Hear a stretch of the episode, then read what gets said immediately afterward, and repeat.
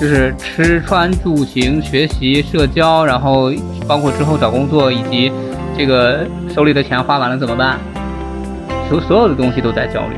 它不是一个单一的事情，就是最焦虑的什么没有，就所有的事情，它是一个所有的点点滴滴的事情放在一起。一个重大的决定，它其实往往不完全是一个纯理性分析的结果，是的，就是你。是吧？就是你脑子里面总会有一个声音告诉你说，就是你一个直觉告诉你说你应该做什么事情，不应该做什么事情，而剩下来的所谓理性分析结果，其实不过是给你脑子里面这个声音给他找理由。我国产，人到中年，对吧？这个之前的经济形势又是这么几年又不好，大家收入多多少少就受了点影响。你的钱呢？Where is your money？啊，你的钱呢？好，Hello，各位好，来欢迎来到名字先不急。那今天这个中秋十一特别档，我们有一位同学，明明不用过十一的同学缺席了哈。啊，好心同学不在，来我们剩 我们剩下三位主播介绍一下自己。Hello，大家好，我是思雨。Hello，大家好，我是李彤。哎，各位好，我是刘选鹤啊。今天是我们三个这个来聊，今天聊的话题叫做中年的大转变，对吧？我呢是在这个伟大的首都北京，然后思雨，对我现在是在中环，在香港工作，哎，对吧？思雨在香港啊，李彤，有我就是还在我们伟大的社会主义先行示范区深圳这个苦逼逼的搬砖，对。但是呢，马上下一步啊，对吧？李彤就要去大美利坚了，对吧？这个可以稍微简单做一下这个背景铺陈，简单介绍一下这个情况吧。啊，我简单说一下，就是我大概是在今年年初的时候，就是要去申请一个读书的一个机会，然后也是经几几番折腾吧。就其实这个时间持续的蛮长的，就是你们大概也知道，我大概从二零年开始就申请各种各样的机会，然后一直到今年的六月份，终于把所有的事情都定下来。我可能在下半年，就是十月的样子，我就去美国东岸，然后那边有一个学校，然后去读个书，呃，读一个理科的硕士，就是我成功的从文科生要转变成理科生了，啊，对吧？所以马上就要打入敌人内部了哈。然后另外一位好心的是在 是在美国的湾区，所以是在美国的西海岸。那你看，马上我就要成为我们播客里边唯一一个坚守在中国内地的同学了，对吧？就是。这个的确是这样，所以我们就着这件事情，因为李彤是刚刚决定的这个事情，虽然规划了很长时间，但刚刚非常开心的收到了呃最终的这个结果，所以我们就这这样的一个话题，我们聊这样一期叫做“中年换赛道”，就是人到中年了，就是李彤今因为做了一个非常大胆的决定，就是脱产的。去读书，我相信这件事情可能是很多人的就是 梦想，因为校园时代的留给大家的很多记忆都是很美好的，当年青春的自己，对吧？美丽的女同学，然后以及这个比较舒适的生活，相对比较少的压力，可能到了人到中年之后呢，上有老下有小，各种压力都比较大，很多人就开始怀念校园生活，然后也就想着自己有没有可能能够回到校园。那李彤为我们来做了这样的一个示范。对吧？做做了这样的一个示范，我们先来采访一下我们这个悲惨的当事人哈，你是怎么想的？不是啊，确实啊，就这个事情，你看啊，就是我觉得脱产这件事情的确是会让人压力很大的。我身边还是有人去读点什么全职，就是那个在职的研究生啊，读点 MBA 啊什么的，这还是有。你是怎么想的？就是。就快到三十五岁了吧？你也今年啊，看这个面相，就是也快四十的人了。就是 你是怎么想的？为什么突然就是决定辞职去读书了？这个想法是从啥时候开始的？哦，这个事情要开始说的话，那就是说来话长了。其实最早的时候我并没有想，就认真的说啊，我最早的时候其实并没有想说完全脱产去去读这个书。我最早的时候还是想着说能够申请一些奖学金项目。呃，思雨知道，我当时申请了美国国务院下面的好几个奖学金项目，但是因为各种原因吧，啊，主要是自己能力不行，然后就被卡掉了。其实，呃，我一度是 对，啊，这这实话实说，我一度有一个项目是进了决赛圈的，就是我当时已经做好准备去北京大使馆面试了，然后面试通过，我就可以拿到签证，就去在美国那边读大概十八个月吧。呃，那个是由美国。呃，国务院全额赞助的一个奖学金项目，但最后没有没有进入这个决赛圈。他还非常开心的通知我说：“你在候补位的第一名。”我就知道这事儿肯定没戏了。就他肯定通知所有人都是候补位的第一名。对，然后后来以后，慢慢的就说，那如果全职的不行的话，我能不能申呃，就如果这个全全额奖学金不行的话，我能不能申请一些就是部分奖学金的项目？然后大概是从二零二二年，就去年的时候，我去兜了一圈儿，我不是跟我老板出差嘛，然后因为去年那个疫情风控大家知道的，我好不容易出去一趟了，我肯定要多待几天，然后我就去一些学校做了考察。我当时没有想着去湾区的学校，因为我跟好心聊了一下，湾区那边的学校基本上都是理工科为主，就完全不适合我这种文科生、文科文科类的学生。然后我就在东岸那边去，包括在纽约、纽纽约波士顿，然后 D.C. 都去问了一圈，就是哪些学校比较适合我这种啊英语能力又极差啊，这个回头我们可以再聊一聊。就学英语真的是特别大的一个坎儿。然后英语能力又极差，然后学费又不太贵，然后又适合我这种文科转理科的这种学校。最后聊下来以后，就圈了几个目标，然后就去，呃，怎么说呢？先给学校老师发邮件，然后有一个因为找到了校友，那个校友还带着我去他们那个研究生院去跟他们那个招生办的老师聊了聊，呃，聊完之后呢，就也是一个非常神奇的事情，就是没问题，你这个材料、履历，包括你的学习经历都很棒，然后你回去考托福吧，你考完托福以后，如果你这个成绩达标了，啊。对他们的要求是一百一，然后成绩达标了，你就可以来这儿上学，没问题。就他其实帮我把前期的材料都给我过了一遍，但到最后我回来之后，就是因为刚刚说到这个英语成绩确实不太行，我就找了一个没那么好的学校，然后就现在过去读这个，相当于是读一个预科吧。读完预科以后，然后正式的去读这个正式的呃理科硕士。我这个专业叫做新闻，呃，专业叫做商业分析与数据统计。啊，听起来就非常崩溃的一个一个科目，因为它除了考你的这个，它为什么一定要我读这个英语的预科呢？一方面是因为呃我是达标了他那个托福的成绩的，但是没有达标他那个专业英语的成绩，就是他觉得我的经济学跟数学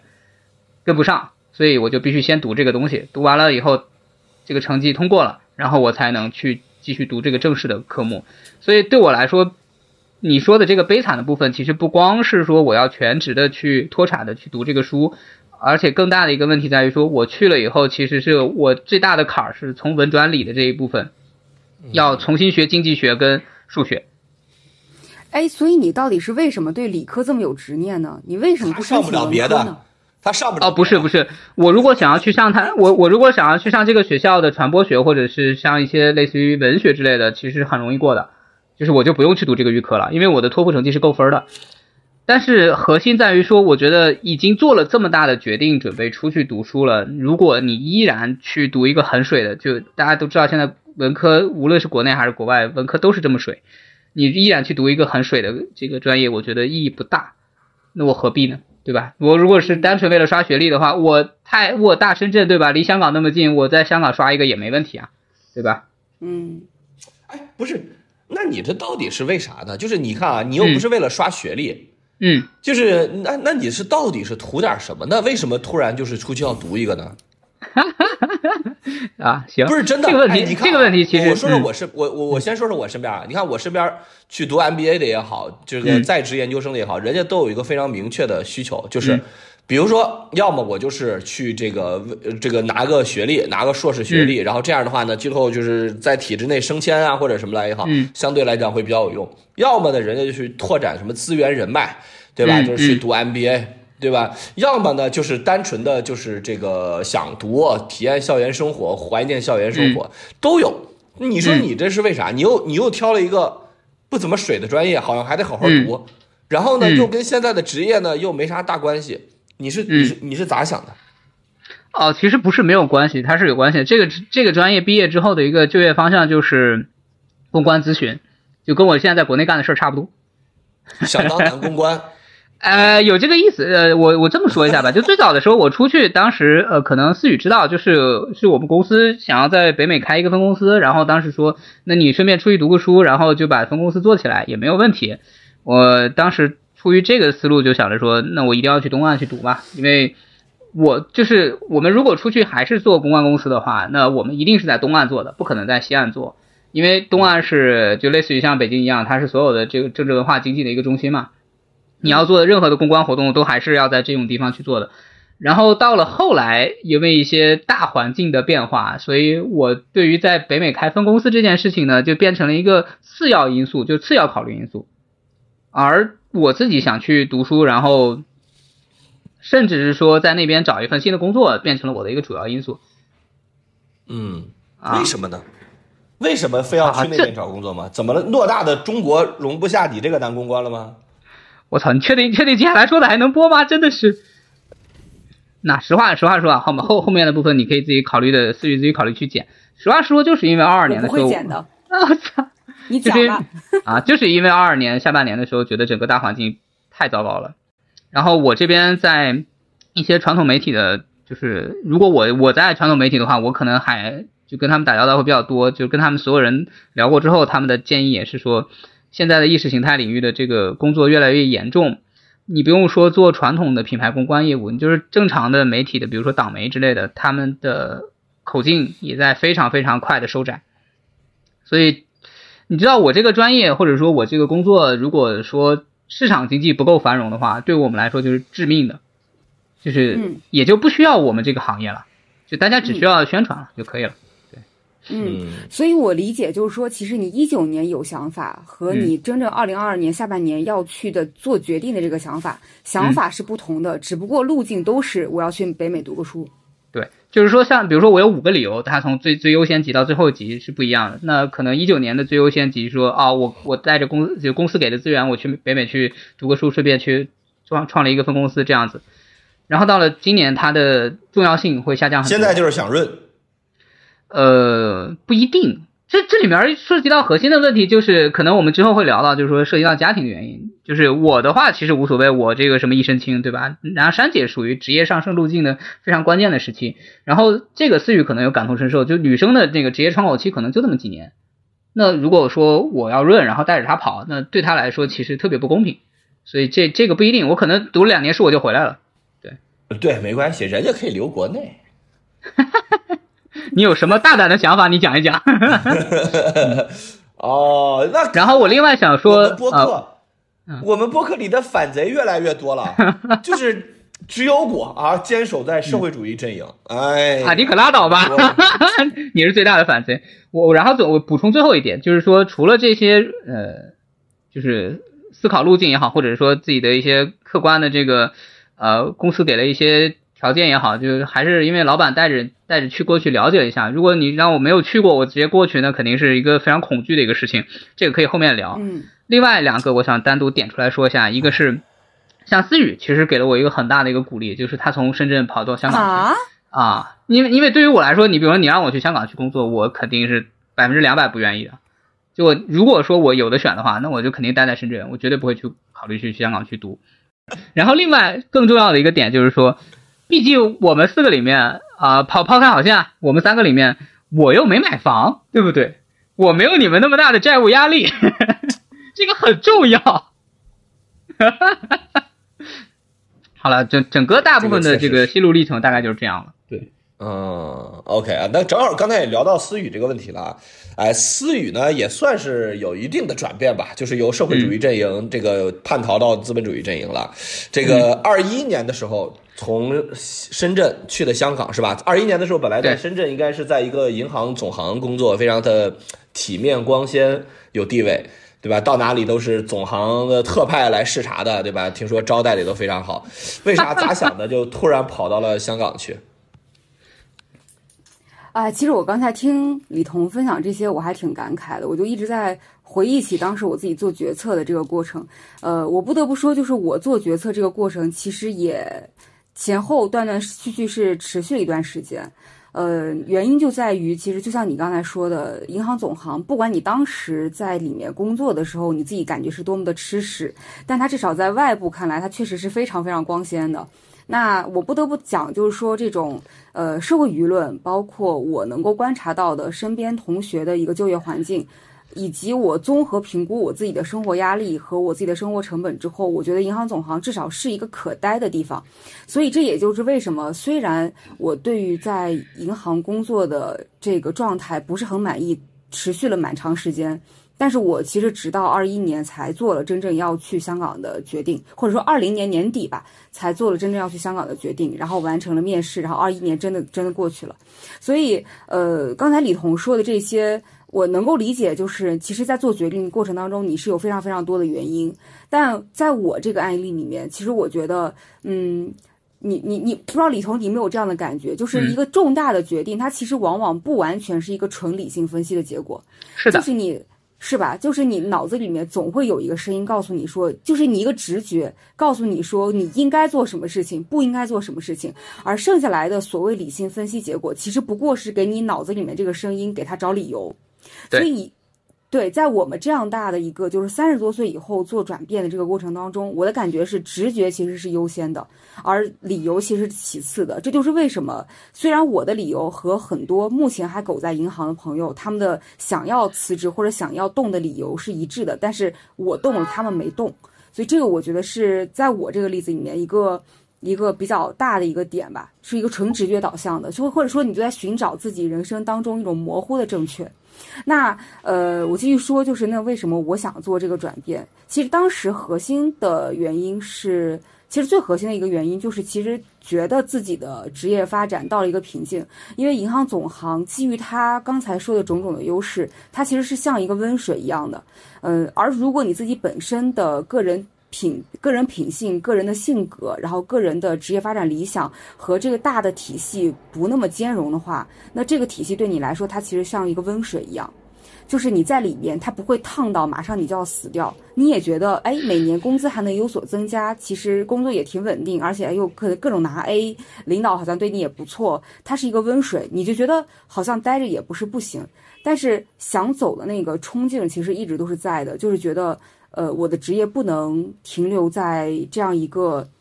怎么说呢，偏中台的这样一个位置。然后，因为它的这个总行的位置其实是有很多偏管理的职能，所以有很多这种文案的工作呀，包括选课你深恶痛绝的 PPT 呀，然后 Word 汇报呀，然后以及很多复杂的人际关系。所以它呃这样一个平台，它其实不完全是一个业绩导向的这样一个平台。所以它更偏一个体制半体制内的这样一个工作。那呃，当时我在这个环境当中就觉得，这样一个环境其实，嗯，这个状态首先不是我想要的，其次感觉自己所重视的人生的价值，或者说我所在意我自己身上我认为最有价值的部分，其实在这个银行是不被认可的。嗯，我这里想插一句，就是你你觉得，就比如说你到了香港之后，你觉得你的价值？跟你在总行的价值最大的变化是什么？就是呃，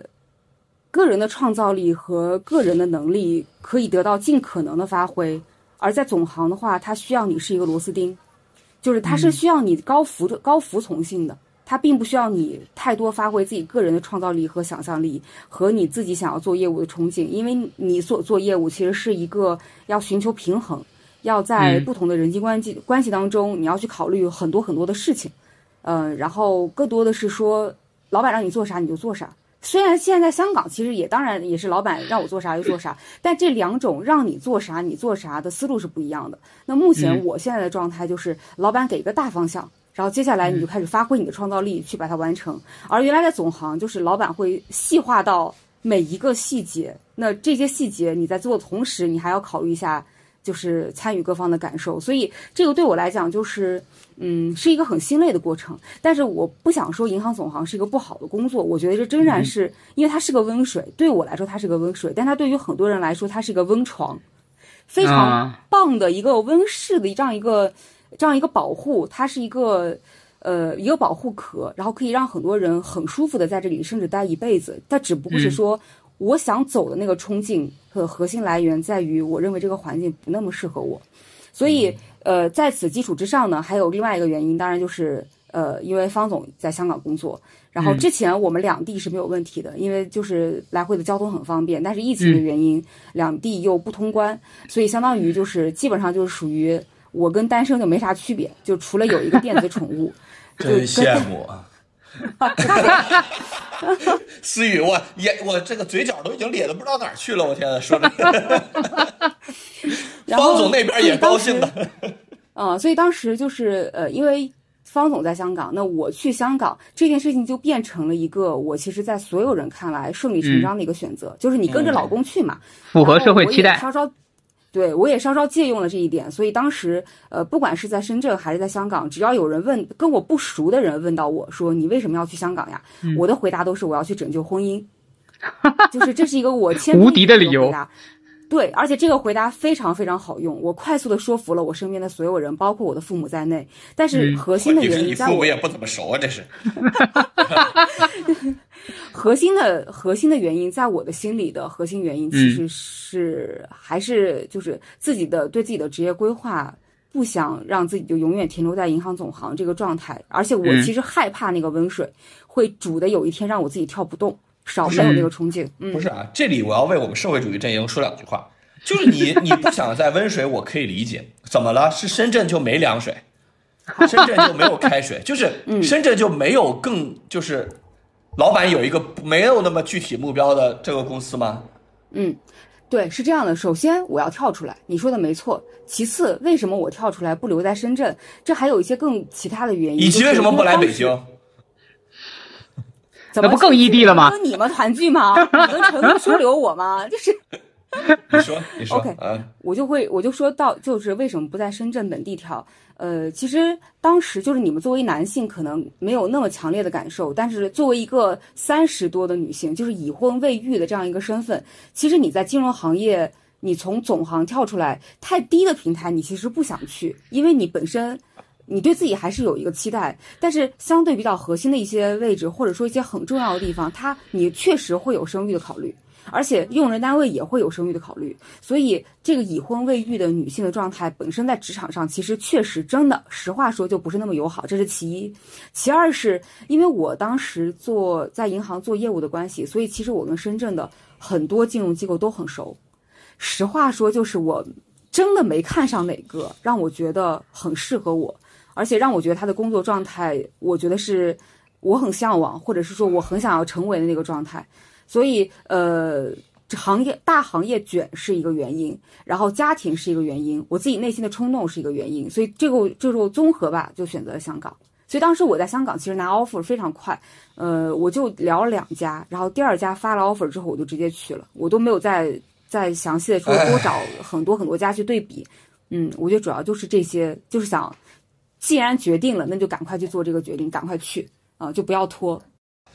呃，行吧，那你看，大家这也走了，那也走了。思雨这个呢，其实还相对好理解，人家呢只是、首先思雨这个没有换赛道，就没有换行业，对吧？人家依然是在金融圈儿，还是在打拼，对吧？第二呢，就是深圳与香港之间呢，说说近不近，说远也不远，对吧？说是两个阵营，但是确实是差别也不大。呃，再加上人家那边呢，就是有这个。前哨站，对吧？人家就方老师提前做了一些很多的工作和铺垫，在那边已经扎住脚跟了。李彤就不一样了，李彤就是前哨站，对吧？李彤，你觉得这次你过去，就是你在想象这个，你是什么时候走啊？现在定了没？呃，应该就是十月底、十一月初的样子。哦，那眼瞅着就要走了，对吧？没准儿下下下期咱们你就在东那个那个东海岸路了。那你现在目前对于你而言，就是感觉到比较焦虑，或者说感觉到比较困难的，对于未来前景的预估是啥呢？啊、其实这里面有很多，就是你你能想象到的所有的事情，对我来说都是新的，就是吃穿住行、学习、社交，然后包括之后找工作，以及这个手里的钱花完了怎么办，所所有的东西都在焦虑。它不是一个单一的事情，就是最焦虑的什么没有，就所有的事情，它是一个所有的点点滴滴的事情放在一起。你比如说，我举个简单的例子啊，你在深圳的时候，你会觉得所有的生活方式你都是很熟悉的，出了门叫个车，然后回到家叫个外卖，然后周末知道想要去哪儿，开车也非常的方便，然后甚至一些非常非常细小的事情你能想到的，比如说举个最最简单的例子，你去哪儿理发，对吧？你去哪儿吃一个你让你肚子很舒服的这个早餐或者是宵夜，这些点点滴滴的事情其实是最让你焦虑的，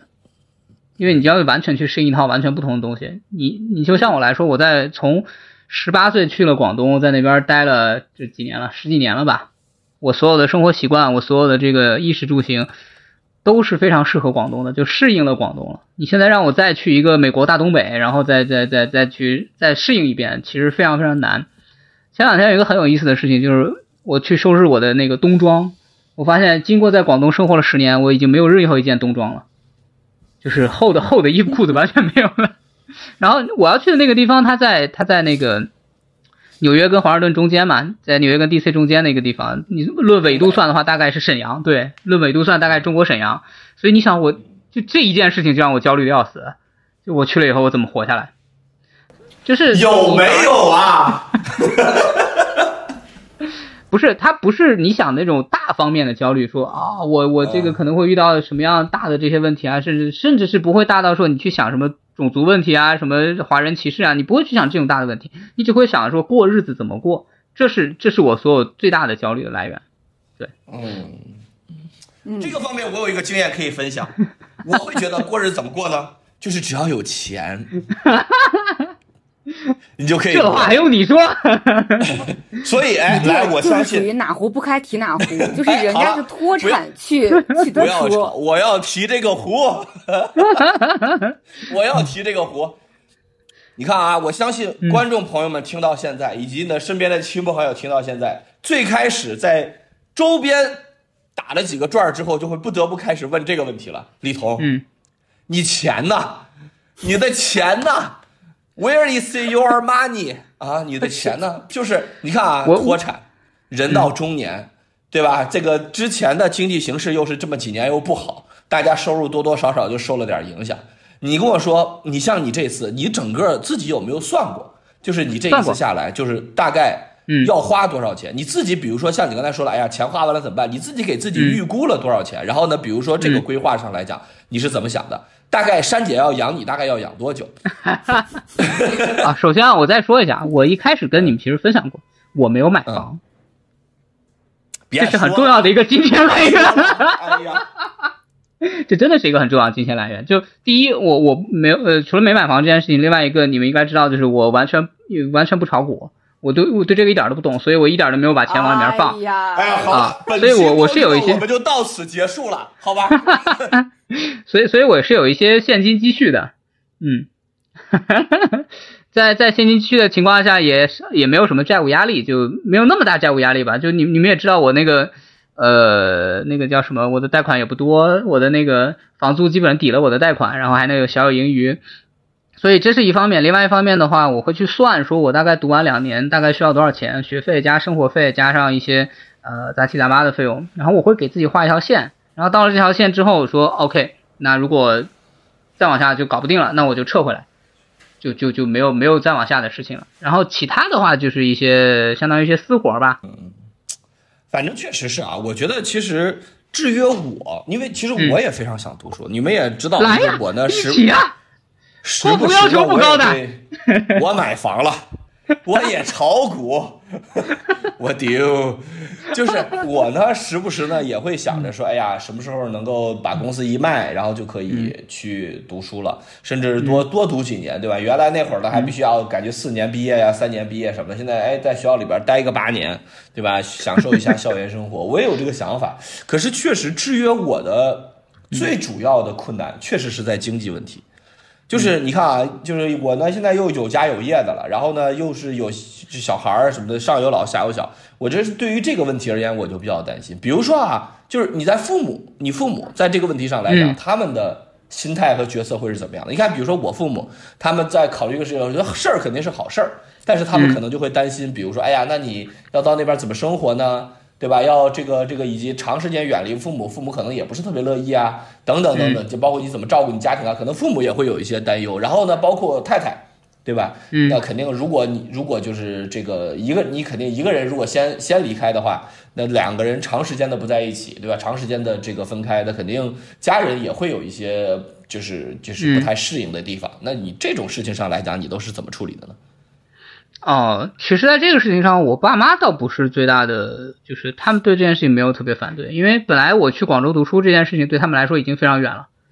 他们就觉得我去广州读书就就跟类似于，对我们家搬家了，门牌号回头没没告我，啊，然后这件事情他不太不太在意这件事，他觉得说，就我爸妈是一个比较，嗯，就跟你们聊过嘛，相对比较开明的人，他觉得说说所有的事情，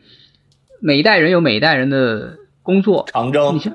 呃，不算长征吧，就是我我爸对我爸妈来说，他觉得说他们处理好他们的这一代人的事儿，我处理好我我自己的事儿，然后保持这样一个我我我们家的人沟通频率其实挺高的，倒没有像你说的那种长期不见那种。就我们家人基本上每天都会打一个电话之类的，哪怕说个五分钟之类的，所以不太存在你说的这种我过去之后然后就断联了、失联这种不太有。然后太太是另外一种情况，就是我跟珊姐其实在一起九年嘛，然后才结的婚。今年结婚，其实很大程度是因为我在今年六月份的时候，就是大概大概率知道这个事情应该能没没问没什么问题，因为我材料什么的都挺好的。然后先领了证，然后给彼此一个保证吧。主要是我给他一个保证，就是对吧？他他对于这个外面的资本主义花花世界还是比较介意的。我说好，那我们先结个婚。然后另外一个很很好的点在于说，珊姐她自己是深圳人，他们全家人都在深圳。他就我我走了之后，他不会有那种说举目无亲那种感觉，不会的。然后他自己本身又很热爱他的工作，然后啊，你们也知道多多多热爱字节跳动啊。然后他想着说这个又处在职业上升期，就是自己多打拼一下呗。这个这两个对我来说还真的都不是一个特别难的事，呃，我觉得对对我来说特别难的事情是什么呢？就是一个预判吧。我其实刚刚有跟你们讲说，我对于整个未来的一个情况的预判非常不好。那在整个大环境预判不那么乐观的情况下，我其实能选的非常少。比如说，你像思雨刚刚提到，我其实刚刚特别想 call back 这个这个点，就是说他在深圳想找一个。同类型的工作，甚至平台不错的都很难。对，对我来说也是一样的。就是前两年大环境好的时候，我们这种做媒体、做过公关的，然后再返回去去大厂继续上班，特别容易。就我认识超多在在字节、在腾讯、在这个什么美团、京东乱七八糟的。今年不是，今年大家都失业了。就大厂也不需要我们这这这帮做公关的。这这两年大厂需要的是做政府公关类的，就是他们会聘用很多 对从政府出来的人。所以，你你说我是自己主动选择说全职脱产出去读呢，反而不如说是我在所有的路里面选择了一条，我觉得可能性是最好的一条路，应该是这样的。嗯，对，嗯，因为我真的是过程的，嗯，整个过程的最大阻力和最大动力，但最大动力我现在能够听明白了，其实你动力非常多，理由非常多，虽然它一直在变化，但是都不影响你这条路的选择。那你的最大阻力其实在哪里呢？就你一定会有过犹豫，啊，有一一个是刚刚选和问的，就是说这个你的你的积蓄够不够？对我虽然有一些积蓄，但也没有说积蓄到说这个可以随便乱来的这个地步。另外一个就是说，我其实一个其实是一个相对来说非常恋家的人，就你们可能也看出来，对，就是就之之后之前我可能想想从深圳飞回山西，就大概就两个小时的事儿。我这个再想回来一趟，可能就十几个小时的事儿，这是这是非常重要的一个阻力吧。嗯嗯，就是离开家这件事情对你来说，其实可能是最大的阻力。就是没那么没那么方便能见到亲人，方便的回家。哎，对对对，是。明白。离开家不是阻力，对。哦，嗯，那你你周围，因为我听下来，就是你周围对你对你这个选择其实是没有反对的声音，对不对？没有。哦，那你真的很幸运，你真的超级幸运，就是因为因为在我在我看来，就你这个决定，你脱产，你用自己的积蓄全职换赛道、换国家，嗯，去一个你完全陌生的地方，然后跟一帮二十多岁小年轻一起重新开始学习，学习一个你都没有什么基础的英，没有什么英语和数学基础的这样一个理科专业，我觉得这是一个超级超级需要勇气的事情，特别是。就因为这个选择其实是不符合我们这儿所谓的，就是社会期待，中国人传对社会期待传统认为的，你男儿到三十三十而立，五六岁你要要顾家呀，或者是要承担起更多的所谓家庭的责任，嗯，然后所以就像我们的社会期待是选贺对 社会期待的这样一个角色，对，所以我原来以为就是你做这个选择，其实声音声音就是反对声音可能会非常多，因为不只是你。就是包括我自己去香港，我都甚至感觉，就像选和说，其实我都没有觉得这是一个像你那么特别特别重大的一个反对，呃，特别特别重大的这样一个转变了。对，虽然我其实有换赛道，但是金融都毕竟都在金融领域，就你只是细分赛道有所变化，那这个东西都是相通的，你自己学起来其实也很快。嗯，那虽然我有换环境，那毕竟香港嘛，就是你讲普通话和讲英语，就是你至少不用多买好多件衣服。对，然后它地域环境和气候环境其实又又很像，再加上有老方帮我打前站。但即便如此，其实当时在我做这个决定的时候，我身边几乎全是除了老方之外，和我一些闺蜜、好朋友之外，其他全是反对的声音，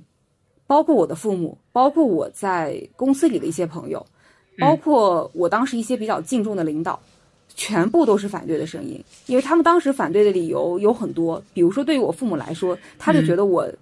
他就觉得我作为一个到三十岁的人还这样折腾，这是一个非常不理性的选择。哪怕我在用家庭的理由去告诉他们，因为我如果只告诉他我只想要职业发展，那对我爸妈来说简直就是这这个女儿就不可救了。但是我跟他讲，我说我是要去团聚的。我是要解决婚姻问题的，哎，这个理由对他们来说勉强接受接受一些，但即便如此，他们仍然觉得你从这样一个半铁饭碗里面出来是一个非常不理智的决定。把老方接回来嘛，对不对？把老方也弄到银行总行，这样两个人都在温床里。当时我的那位很器重的领导，他也提出了这个方案，他说你能不能不走？他说我我可以就是想办法把你老公调过来找这样一个工作，所以他当当时提出这个方案的时候，我是我很感激，我也很震惊，但当时我几乎没有跟老方商量，我就回绝那个拒绝了。当然，我回绝的理由也是用他不能反驳的理由，就是我想就是把老方黑了一下，然后告诉他说老方不合适这个这个环境。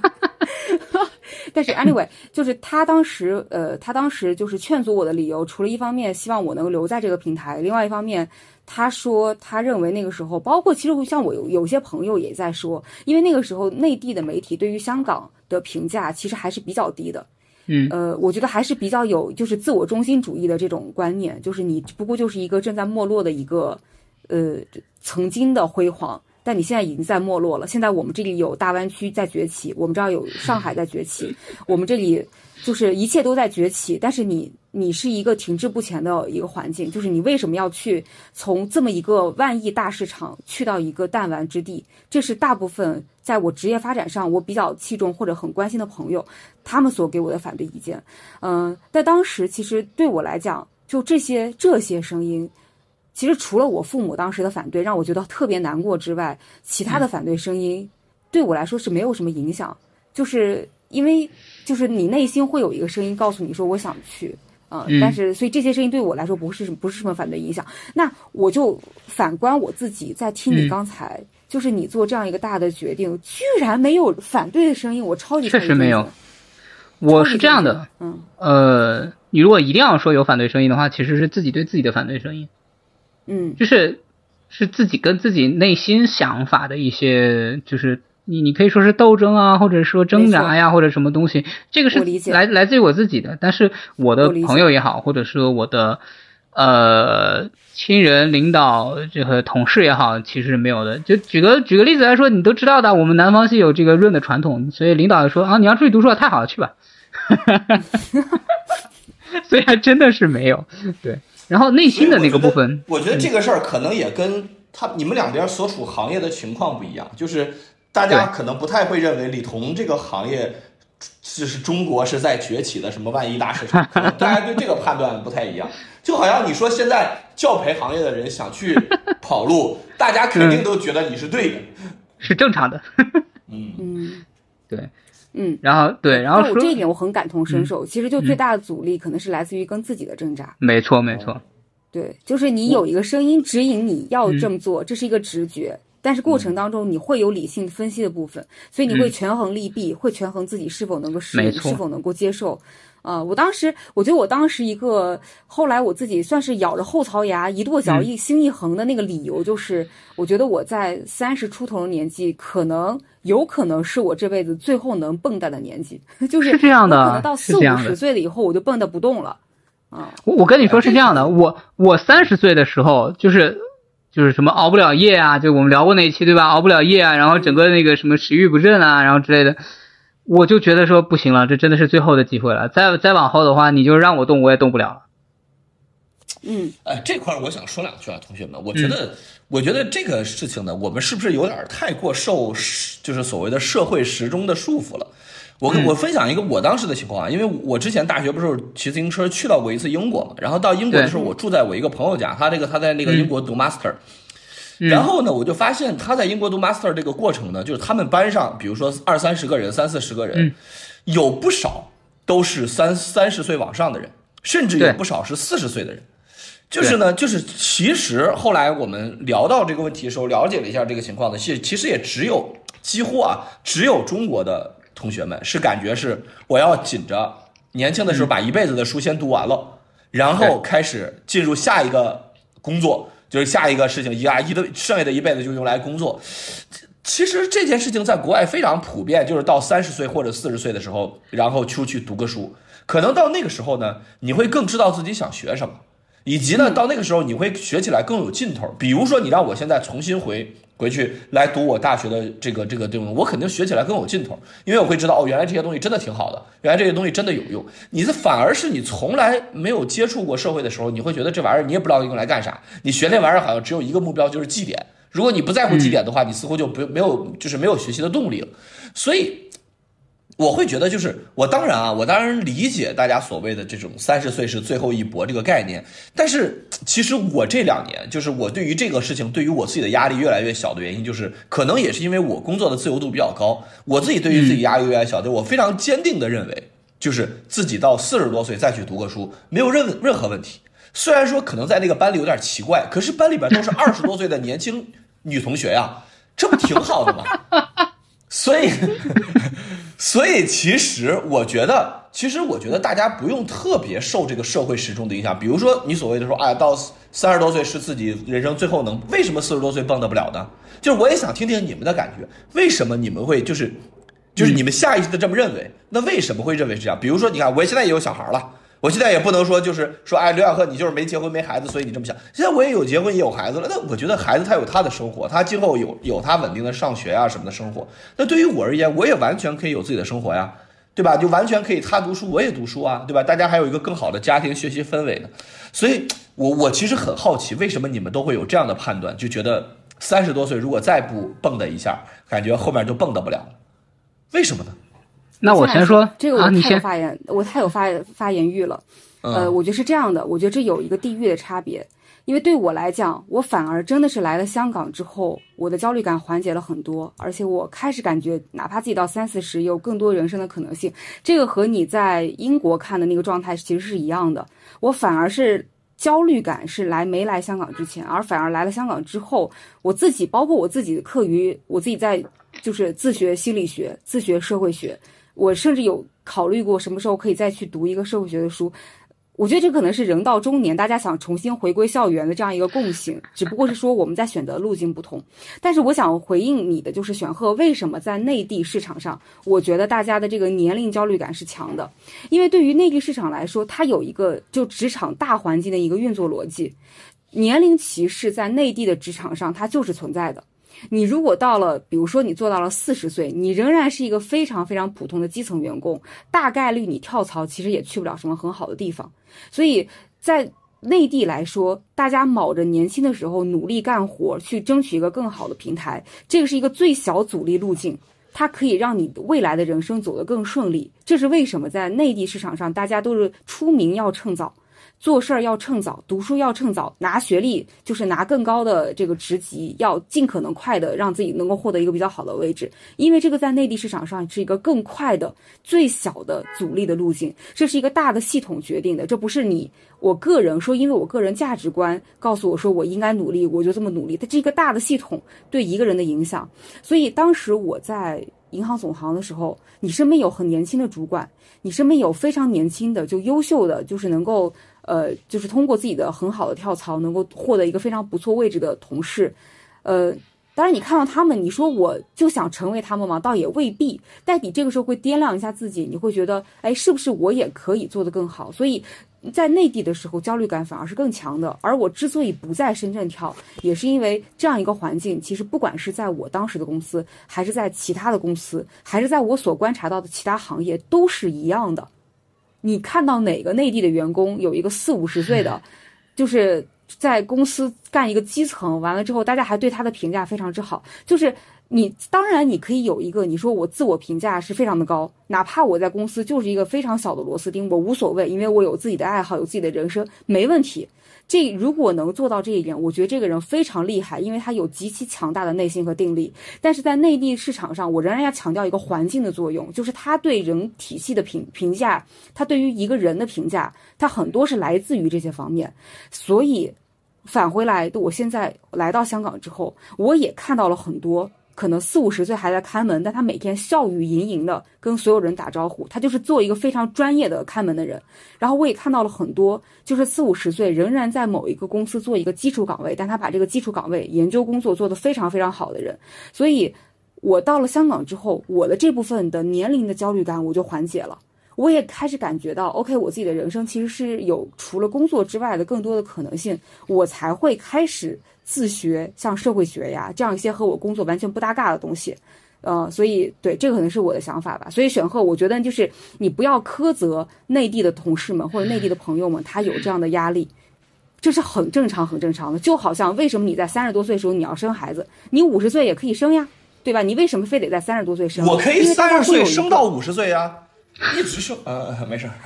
对，就是因为会有一个会有一个滴滴滴滴滴滴滴这个这个这个你身边会有一个时钟，对，社会时钟在叮嘱你什么年纪做什么样的事情，这是符合这个社会主流价值观的，也是你在这个社会里面，我仍然强调这个词，就是最小阻力的路径，它可以让你更快的得到你想得到的，并且可以少掉很多麻烦。对，我觉得思雨基本上把这个整体的大的宏观的东西都讲清楚了。我可以给你一些小的细节的补充来做一个佐证。你比如说拿我刚刚说的这个传统的新闻公关行业来说，三十五岁之后，基本上你除非做到这个公司的副总，就部门经理都不行。你除非做到公司的副总，那你基本上被开掉的概率很大。因为什么呢？随着这个新媒体的发展，好多的这个传统的媒体人他其实。就是对于这些新媒体的传播方式，他不适应。你比如说，让一个在我们这个时代，就是就是零九年读书，然后一三年毕业，然后写学习这个传统新闻写作的人来去写小红书，或者是去写一些，比如说像 Instagram，或者像写一些这种社交媒体的东西，他其实写不出来。他现在大量的会去要这些，甚至是在职的一些学生去写这些东西，所以他们宁肯说我花更呃。应该是花更少的钱，其实花不了更多的钱，花更少钱去雇佣更多的人，就比如说更多的这种大四刚毕业的学生，然后去试做一些新媒体的东西，然后他都不愿意说我留着一个很有经验的媒体人，然后去保证这个我的品牌的一个发展。这就是为什么你经常会发现一些新的快消品品牌，他们会出现大量的舆情公关的问题，就是他们是真不懂，这帮人是真真不懂，所以说在很多时候就会踩坑，会踩雷。这这这就是现实，就是这样。就是三十五岁之后，这些呃公司也好，或者这些商业机构也好，对于这个我这个职位，就品牌公关，就会不那么想要。然后另外一个我想说的，就还是再强调一遍，你的学习能力会下降的非常快。认真说，就以应付考试这种事情的学习能力来说，你会下降的非常快。接受新事物的学习能力来说，也会下降非常快。你比如说，我让我们这个有一个同事，他年纪比我应该大个五六岁吧，就是。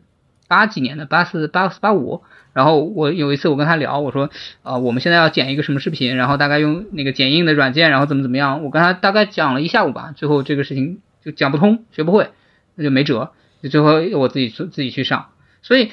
这是一个很个体的案例，但是凸显出来的一个问题就是，一一方面你个人的精力会下降，另外一方面整个这个公司也好，或者说老板在做。成本评估做决策的时候也好，会把你作为成本的那一部分去开掉，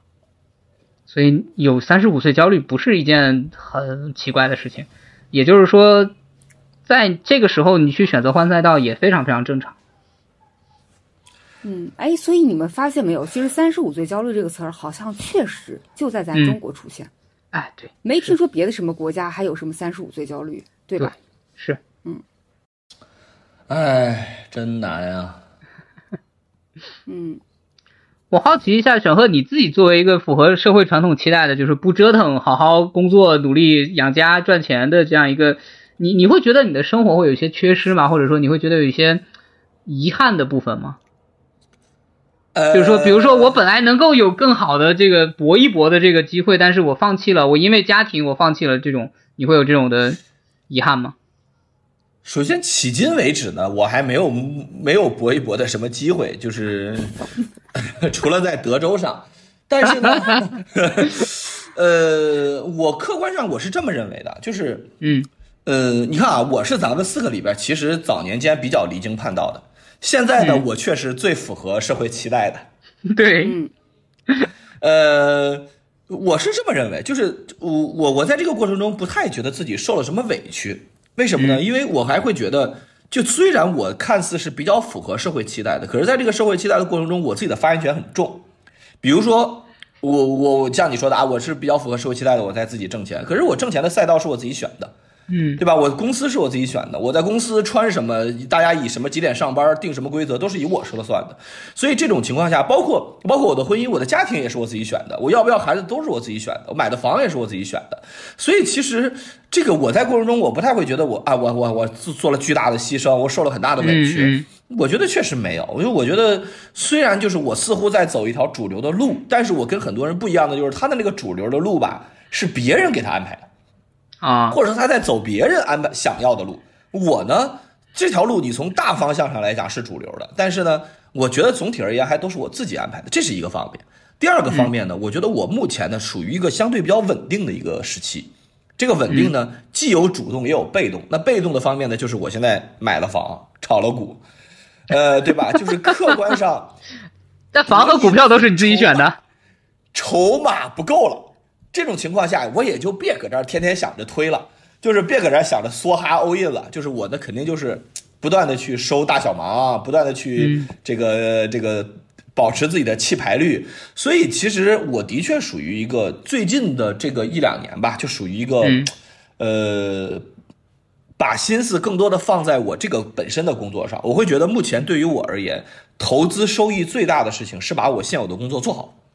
嗯这个的确是在我目前这个人生阶段，我经过判断之后，我觉得其他的事情都不如这个，呃，就是你俗点说就是来钱快，或者说不如这个效益高。我把自己的公司真正意义上做好、这件事情，其实我早年间大概三四年前、五六年前心思更活络的时候，呃，我看谁这个挣点钱，我也想过去凑一凑；那个挣点钱，我也想过去问一问。但是后来呢，我就会发现，就是包括他们也说，他说其实这个事儿我可以带着你一起做，但是呢，小哥你自己擅长其实不在这儿，你为什么不嗯把自己本身的那个东西做好呢？对吧？其实我很后来我我觉得这个说的非常对。我觉得这个说的非常对，那那所以现在我更多的你看，包括今年我公司就是节后之后就要扩张啊什么的，就是人员就要几乎要将近翻倍的，所以就是整个其实我会有更多的资源、更多的精力投入到我现有工作中。但是啊，我确实觉得就是，也就我我我是我刚才我就是我是我刚刚那个那个思路，就是我会觉得我自己的人生路还挺长的呢。嗯，就是我是觉得，就是我不太会有三十五岁焦虑，嗯，我会觉得三十五岁的时候，我应该那个时候我自己理想中是应该我那个时候把公司已经卖掉了，然后呢，甚至北京的房子我也可以卖掉了。当然了，具具体卖不卖再说，但是就是已经是可以卖掉的状态了。然后呢，哎，六六就是我我女儿呢，也是一个比较能够有正常生活的一个状态，可能三十五有点难，比如说三十八、四十岁左右，那个时候我是觉得，哎，我可能能够更好的去实现一些自己的生活的目标。这个生活的目标，比如说去更多的世界看一看，跟更多的人去接触啊什么的。我是觉得，嗯，很多人就是感觉啊，好像自己一结婚一一一进入这个生活状态就被束缚了，是因为他们特别着急。他们特别着急，他们觉得啊，我我得赶紧，我就是我觉得就是我再不动的话，那今后更动。我对于这个事情我还好，因为我即使现在有了女儿，我现在每天跟她在一起，我也很就是呃就是非常享受这个过程，但我也不太会认我我那个想法依然没有变，我认为她有她的生活，我有我的生活，我未来不会因为任啊、对不起，我说完这一句，就是我未来不会因为任何时候我会觉得，哎呀，我好像要离开，因为我自己想追求点什么，离开我的女儿，好像我心里边会有很大的愧疚。就是我自己目前我觉得都还好，我觉得这是我目前的感觉。嗯，玄鹤，我带你稍稍体验一下三十五岁焦虑。我跟你做一个思想实验，假设说今天你的诉说，嗯，呸呸呸，倒了，没啊好来关系，嗯嗯嗯，好，假设你的诉说今天倒了，你不嗯得已为了房还你的房贷，你现在需要重新回到，比如说某个大厂工作，假设说美团啊，或者是之类的，以你现在这个年龄，你再进去，你稍微想象一下那个状态，你周边的全是二十七八的小年轻。然后你因为各种各样的原因你进去了，而且你进去干的你是一个基层，还不是一个中层，你可能未必能干到中层，或者最多就是一个小组长。这个情况下，你再感受一下那个环境，你可能就能够感受到三十五岁焦虑。我觉得你的三，我觉得三十五岁焦虑这个事情，我很少听到创业的人说三十五岁焦虑。对，这个焦虑都是来自于打工人。对，都是来自于打工人。创业没有什么创业，你四十，马云四十多，哎，马云是四十多创业吧？马云 就是什么时候创业？因为你一直是处于就是为自己为自己而活的这样一个一个状态。就是有一天你的公司还在，你就没有这个焦虑；你的公司倒了，你不被迫进了大厂之后，你这个焦虑就来了。所以我觉得是这么个原因。我我明白，我我你我刚才我无论是刚刚聊这段，还我就刚刚问这个问题，还是说我刚刚阐述这段，我都没有去否认，或者我也没有去就是去去去去，呃，就是没有去否认三十五岁焦虑。我非常理解，就是我我就是作为创业者而言，每天想的就应该就是公司倒了自己要干嘛。这个事儿其实很就是，但是我我个人分享一个我觉得能够缓解这个焦虑的另一个方法，就是如果你你看啊，你们三个的方法就不能叫方法之一，端，但就是。这个这个结果之一就是你们可以跳脱出这个环境，但是如果我们的观众里边有跳脱不了这个环境的呢，就是我就会分享一下我自己的感觉。我自己我自己原来也在美团上过班，我自己原来在各种公司都上过班。其实我的职业生涯的复杂性应该是你们三个人的之和，对吧？我也在各种地方上过班，我就包括我现在也创业过，然后也在外企，也在国企，也在互联网大厂，也在这种私企都做过。那我的感觉是这样：你减少对于这个社会的需求。就是你减少对于这个社会的期待，这个社会反向的也会就也会就减少对你的期待。就是很多时候是因为你太看重，就是我要在社会之中，比如说你刚才说那种环境，我现在进了一个美团，周围都是二十多岁的人啊，我一个我一个三十多岁的人，我要进去做技术岗，那咋了？咋了？我不我我真的没有觉得这事儿怎么了。就是你现在问我的话，我也我不觉得这事儿怎么了呀。就这这这就好像你说，哎呀，你看你一个名校的毕业生，对吧？就是，然后你到一个公司之后，万一周边的人的学历都没有那么好，你看你你感受一下，我感受了一下，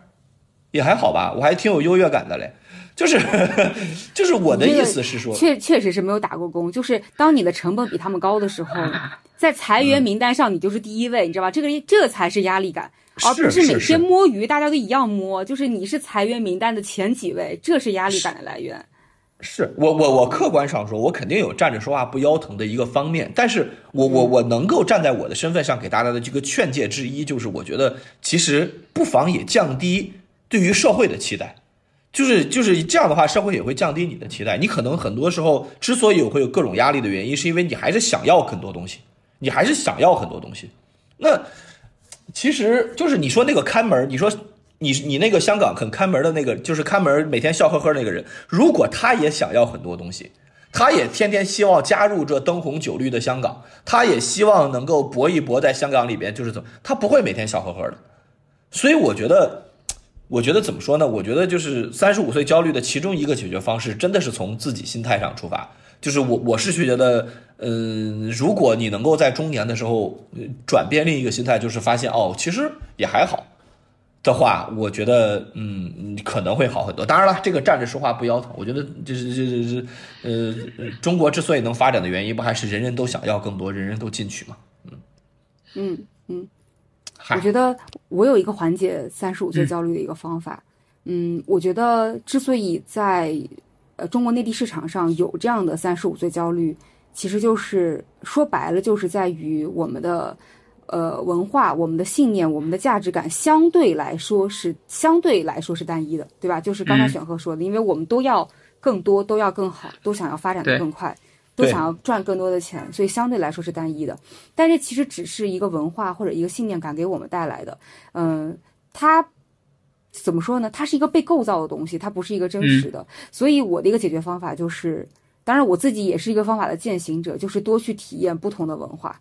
然后，如果说能够走出国门，可以感受一下，那当然是，但当然是非常幸运的。如果不能走出国门，或者不能来到一个不同文化的环境，可能就是靠多读书。就是当当我们知道，其实呃，世界的文化是多元的，信念是多元的，价值是多元的，嗯，就所以就不再被原来的固有的那个价值所囚禁，认为自己只可能选这条路。然后，但就是能够走相相相对来说，让自己的思维走出那个圈子，可能会觉得自己会更更自由一些。嗯，我觉得是这样。但这个确实也也，我这个作为一个来了香港的人，我也觉得这样说话有点站着不说话不腰疼，因为这个想法也是我来了香港之后其实才有的。我在内地银行总行的时候，怎么就没有想明白呢？对吧？所以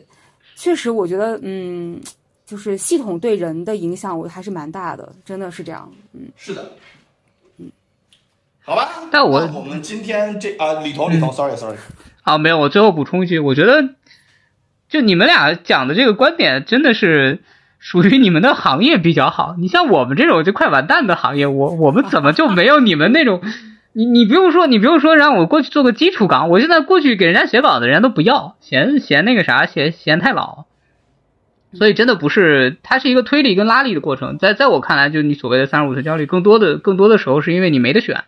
而不是说你想要的更多。对我我其实不太认同小贺说，就是说因为你呃门房大爷，比如说我想要在香港纸醉金迷，所以我天天去赌马，然后所以我天天不高兴。不不是这样的，就你至少你还能去赌马。你像对于某一些国内的行业来说，比如说类似像你之前说的教培行业，像我们现在这个很非常非常夕阳都快落下去的这种公关传播行业，没得选，你你去干嘛？开滴滴吗？就就没有办法，所以你只能被迫去选选择一条没那么容易的路，大概就是这样了。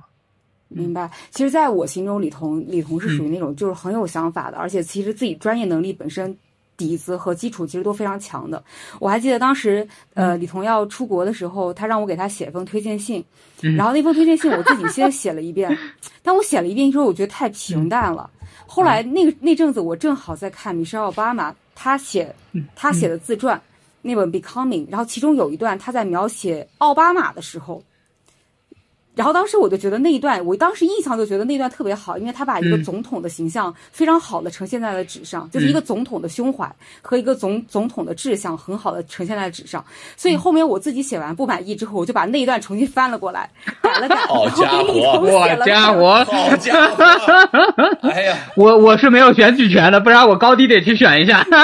好家伙！然后把其中那些实在是太过分的地方给删掉了，然后就最后，但写完了之后，其实我重新读过来，我并不觉得，呃，就是那一段只能用来形容总统。我觉得那一段就是胸怀天下和有很多创造力和很很有想法的这个这个描述，其实放在大爷身上其实也非常适合。我说这个总结就是想说，大爷，我相信你一切会非常非常顺利的。嗯，好的，多谢多谢，加油加油，加油加油！嗯，真的，大家都加油，祝福你。同时，我也觉得你其实很幸运，而且我也很羡慕，就是对啊，对一一块新的人生之幕缓缓张开。我也很羡慕你们啊，有房有家。我觉得，我觉得在三十多岁最可贵的一件事情就是可能性。对对，就是可能性。你感觉到未来还有大量的可能性和我，就我觉得所谓的创业可能也就是就是相对好玩，相比起工作而言，可能也就是这点好玩。就是你老觉得自己好像还能做成点什么，你老觉得自己好像多努力一些就能做成点什么。所以我觉得这种，你看思雨其实也是为了追寻更多的可能性，然后从这个这个相对温水的环境里边到了一个更刺激的环境里。我觉得其实可可能大家就是。对于可能三十岁而言，换赛道，如果换赛道，最大的追求可能就是为了可能性吧。而这可能也就是心中那个所谓刚刚思雨说，我们先已经找好了结论，然后再去找理由的那个冲动的来源，就是对更大的世界这种东西的冲动是永远都是在我们面前所让我们所向往。碰到抢劫不要怂。宁可打死别人，不要被别人开枪打死啊，兄弟！好的，那今天的节目到这里就全部结束了，再次感谢大家的收听，我得赶紧把这个节目收个尾了。好好的，好，大家假日愉快。先不急，哎，对，各位中秋快乐哈！我们名字先不急了这一期关于中年换赛道的这个内容就到这里了。大家各位有什么中年换赛道的期许，或者有什么自己的经验，或者有哪些想换但又不敢换的这样的踌躇，都欢迎大家在评论区中跟我们交流。那好了，我们今天的内容就到这里，我们祝李彤未来一切顺利，好吧？那我们就这样，好，谢谢大家，拜拜，拜拜。上路是偶然，如今相爱，请取笑那些苦难吧。可你，人生是偶然，依旧浪漫。尽管你知道后来呀，可你，山路是偶然，离开那些曾吞没你的雨。